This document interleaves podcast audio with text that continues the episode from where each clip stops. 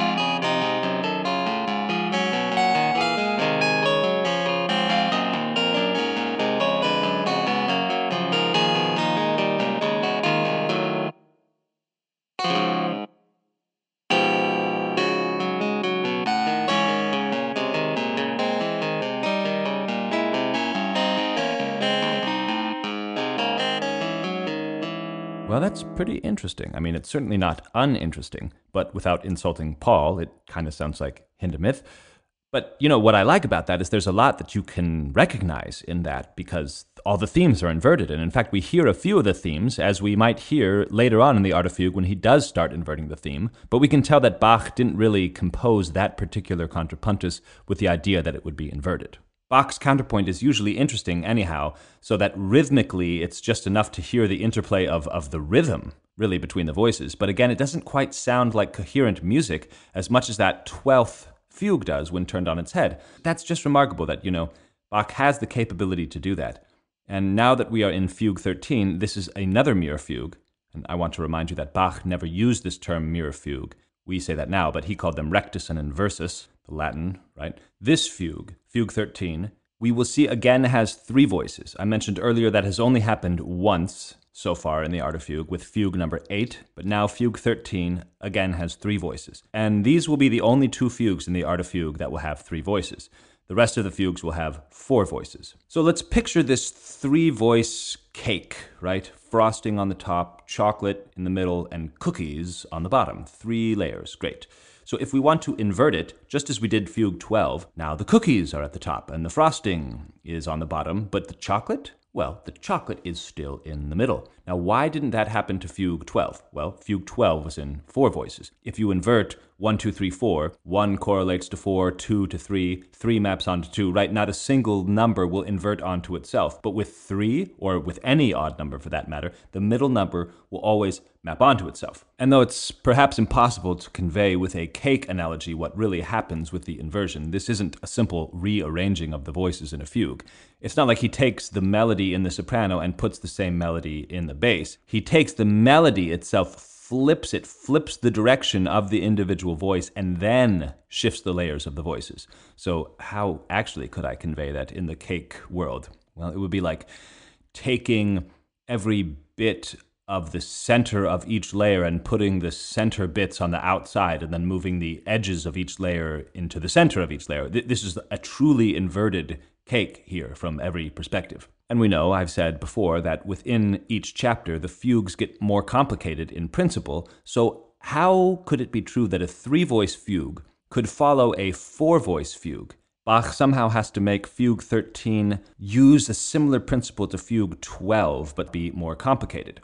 So, what Bach came up with is rather than a true inversion of voices 1, 2, and 3, which would be 3, 2, and 1, he does something like 3, 1, and 2. And it's for this reason that you can't really call Fugue 13 a mirror fugue. I'm pretty sure if you go under the Wikipedia entry of mirror fugue, it will mention that Fugue 13 isn't technically a mirror fugue. Because if you hold up a mirror to either the rectus or inversus, it doesn't create the corresponding fugue. If you held up a mirror to each individual voice, however, each individual voice within the fugue is inverted. That's why I like to think of Fugue 12 as a true mirror fugue, whereas Fugue 13 is like a juggled, scrambled Picasso of a, of a crazy arrangement with the same principle but somehow a little more involved, and hence it is in this way that Bach can allow a three voice fugue to follow a four voice fugue in the chapter of mirror fugues because this technique of inversion is more involved than it was in the previous fugue. This is the podcast about all things Johann Sebastian Bach. This is the podcast about podcast. JS Bach, baby. Podcast. WTF Bach. WTF Bach. Kissed? Johann Sebastian Bach. The podcast, podcast about Johann Sebastian Bach. The podcast about all things Johann Sebastian Bach. The podcast you've always been waiting for. The podcast entirely dedicated and devoted to all things Johann Sebastian Bach. Now, let's go back to 1750, July 1750. Bach is dead.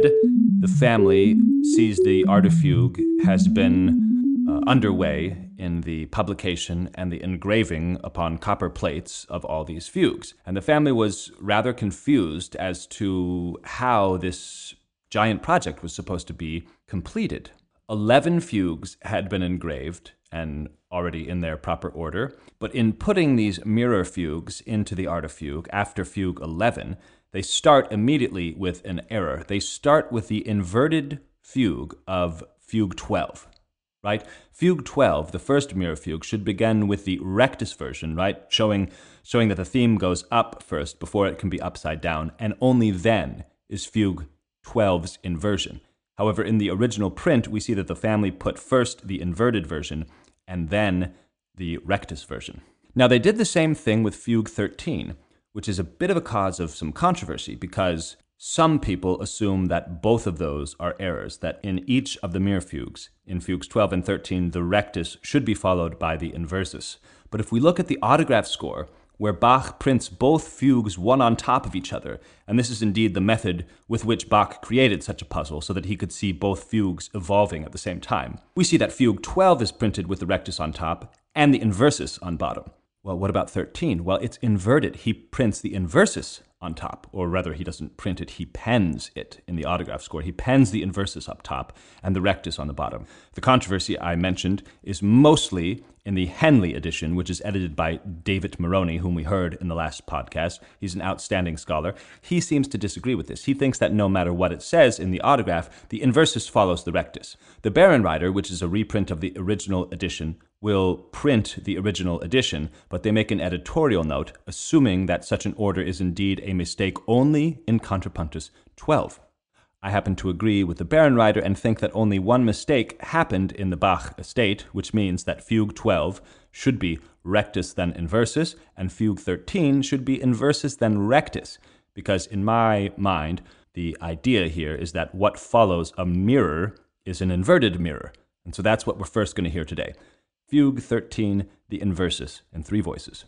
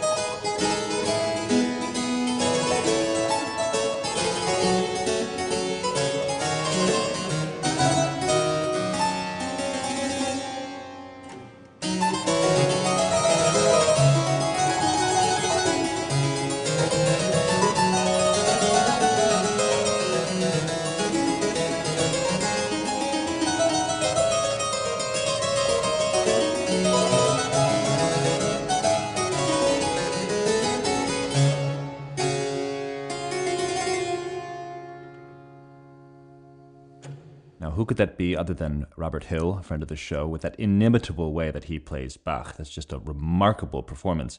I have to mention that on the piano, that one chord there, which is G in the bass, C sharp in the alto, and B flat up in the soprano, I can reach that on this little keyboard that I'm playing here. On the piano, I cannot reach that. That that I really actually have to cheat and use the pedal there.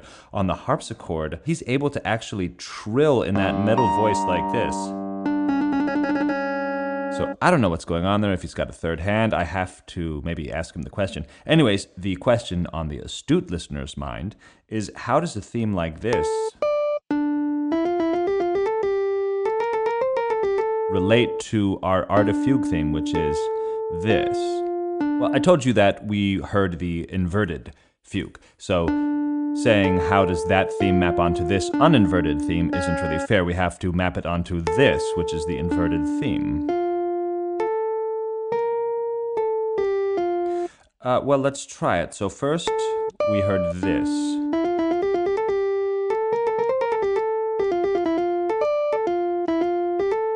Seems easy enough to recognize that those last four notes are the same notes. The good student of Bach will note that the 13th fugue begins on an upbeat and one. And most of the fugues in the art of fugue begin right on the downbeat. That's just one. So if I were to try and play these together, I have to take the upbeat into account and begin my inverted theme in the left hand here, playing after the upbeat. So we get something that sounds like this.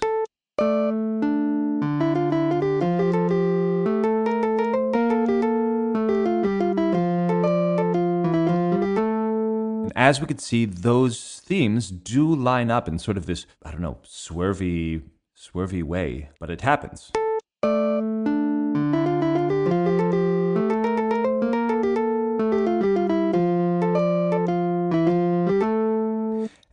Though this theme in Fugue 13 goes up at the beginning, really we're interested in that larger perspective of the interval which goes from this A here down to that D there. So we do get this descent of a perfect fifth, which is sort of the architecture of the inverted theme.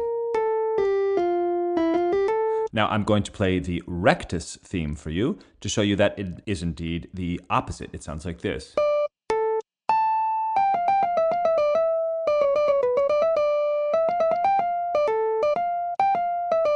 And indeed, we had those four notes at the end, which we know very well is these four notes. Okay, so I will do the same thing in mapping our very well known Art of Fugue theme onto the rectus.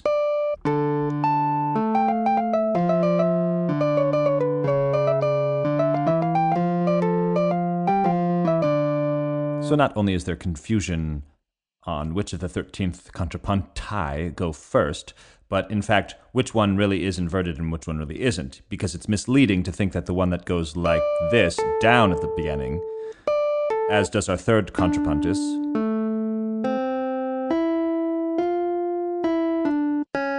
with the descent of this perfect fourth, it's misleading to think that this is an inverted, because really we're interested in this larger interval here, like I said and we can think of this initial descent as part of this grand elaboration which Bach is using to sort of celebrate this this triad here. You know, the, the triad which is the theme of the art of fugue, he celebrates it like this.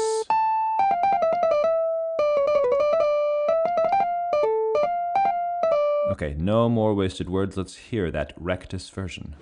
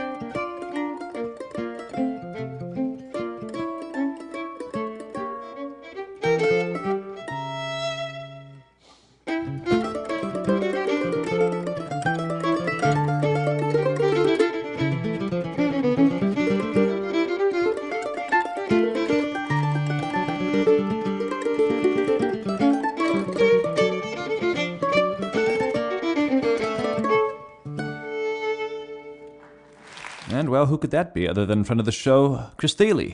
Uh, besides Chris Thile playing the mandolin part on that was Jeremy Kittel playing the violin part, which was the alto voice, and Armand Hirsch playing the guitar, which was the bass or the tenor voice. Now, one funny story about Mr. Hirsch, Mr. Armand Hirsch, uh, actually, Armand was the first person to help me record a studio recording. He was the producer and the engineer on my first two studio recordings. I recorded the Bach toccatas and a bunch of Renaissance and early classical and Baroque harpsichord music on the piano with Mr. Hirsch. But uh, I think that's an excellent recording. It was performed live on the show Live from Here. I don't think you could ask all three of those gentlemen if Bach is the best thing they do. I think they each excel in different areas in music, uh, but certainly they really knocked out that counterpoint live. Very impressive stuff. That recording and the inversus are available on YouTube, though they are incorrectly labeled. The rectus is called the inversus, so not only is there confusion in the Bach estate, there's confusion in the YouTube estate but my listeners will surely sort that out. How is Bach, however, going to make this actually more complicated? How is he going to take this three voice fugue and apply a sort of mirror like technique and yield yet more complicated results? Well, in the inversus, the middle voice was the first to enter, and the fact that the top voice is the first to enter in the rectus shows that this is not a simple inversion standing on its head like we saw. But what about the entries of the individual voices? Okay, so first, in the rectus, we have this, which, as we know, is the rectus. It's the right side up theme. But the answer, the second voice to come in, in the rectus fugue, is this. Which is the inverted theme. Not only is it the inverted theme, it's actually the very voice which begins the inverted fugue. Okay, so I'm going to say that again because I even confused myself when talking about it. We have in the rectus fugue the dux. Now listen to the comes.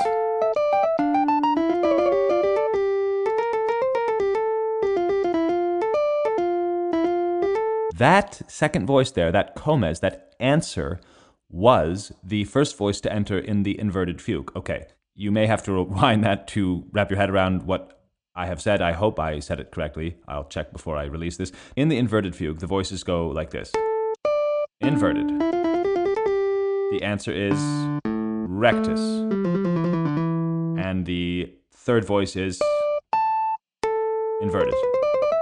Okay, now, let's go to the rectus. In the rectus, we have just the opposite of that. Rectus, inversus, and rectus. In this way, Bach is making this more complicated because in that 12th contrapuntus, all of the entrances were entering in the same direction. They were all going up and in the inverted fugue, they were obviously going down. But this, in this really snake like twisted 13th fugue, we have everything going every which way. And not only is it not turned on its head, it's sort of turned inside out. Now, as I mentioned in the 12th fugue, Bach will have to choose exactly the colors of the harmonies when he's inverting the texture because a minor chord will map onto, theoretically, a major chord and vice versa. But there is one particularly striking passage that I find, and that occurs at bar 25. In the inverted fugue, we have this. That's C minor to F major. And C minor, I mean, C minor, this whole art of fugue is in D minor. And to have such a strong landing on C minor like that. I'm pretty sure that's the only place in the entire piece where he has such a strong arrival on C minor. Well, if we think where C minor would map onto, let's just think about the letter C, right? So the key of D is the basis, is the axis of the art of fugue. So if we're going down to C, that would mean that the mirror image of it would move up to E, and minor would map to major, right? So you would have in bar 25 in the corresponding rectus fugue, you would have something that's major. It might sound like this. Right, that's E major going to B minor. Again, if we're looking at D as our axis here, I said that in the previous fugue it went from C minor to F major, so F major is one, two, three notes above D, so we have to go three notes below D. One, two, three to B, and F major would map onto B minor. And indeed, that bar there we do have B minor. But actually, bar 25 in the rectus fugue is not E major, it's E minor. That means that when composing this rectus fugue, he wrote E minor and deciding not to keep that strict mirror image, preserved that minor mode there in both of the fugues in bar 25 and has E minor in bar 25 in the rectus and C minor in bar 25 in the inversus. It's a very interesting decision for Bach. We can see his aesthetic mind at work there, which is uh, which is really a privilege. In fact, I will play, as I did in the previous episode, I will play the strict, the computerized inversion of at least one of these fugues here, just so you can hear how sort of odd and awkward it sounds.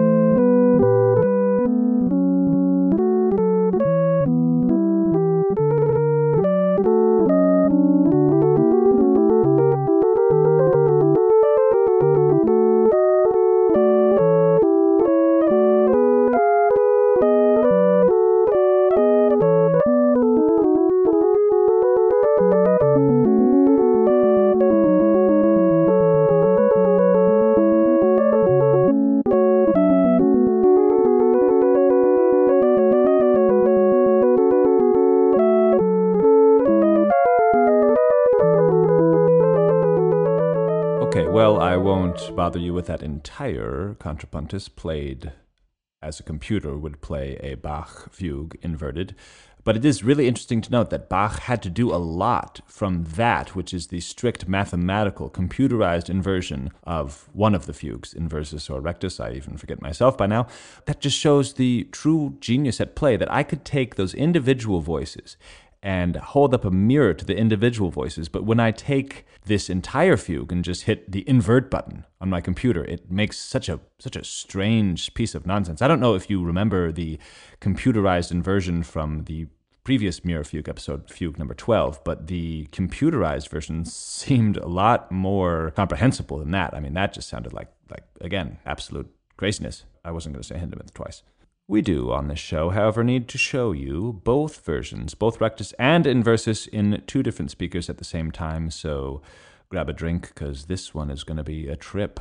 What I like about doing this, other than the fact that this is hopefully the only place in the world that is doing this, is that you can take out one of your speakers and hear the appropriate composition. You could take out your left speaker, for example, and hear the composition going on in your right earphone and vice versa. And when you put both earphones back together, you sort of hear the voices coming together and pushing apart in inversion. You see them going like a mathematical formula against each other and toward each other and against each other. And again, you see the principle at play, but when you just isolate one speaker, when you take out one of your headphones, you hear the final version of what Bach morphed this thing into. It's very interesting. Try it.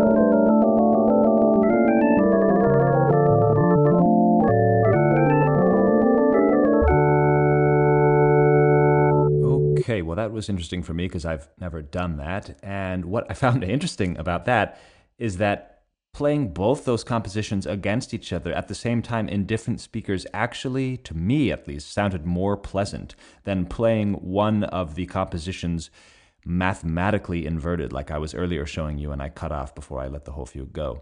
All right, now let's hear Robert Hill play the other one that he didn't play before.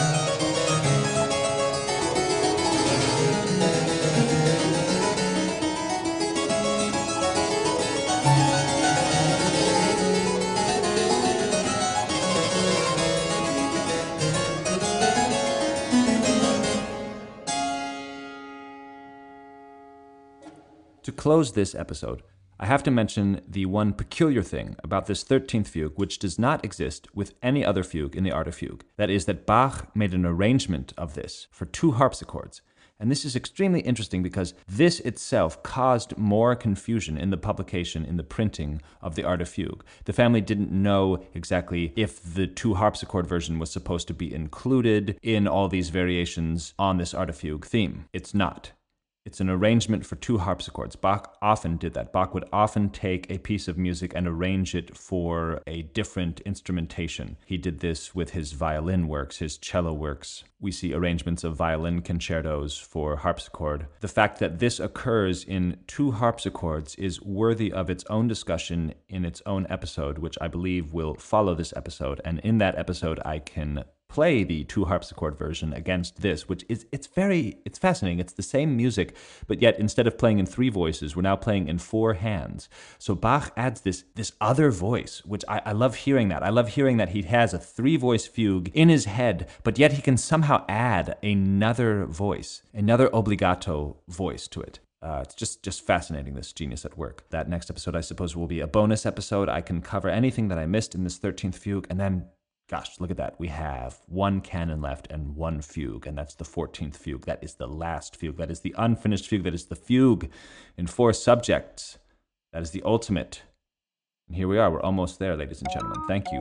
Thank you so very much for listening. You are listening to the WTF Bach podcast. If you want a specific piece of Bach analyzed by Evan just for you, send us a donation on Venmo, Cash App, or PayPal at WTF Bach. Help keep this podcast alive. Support us. Find the links in the episode description. What a, what a great, great day to be listening to WTF Bach. Thank you for listening. Listen, listen, Thank you for listening.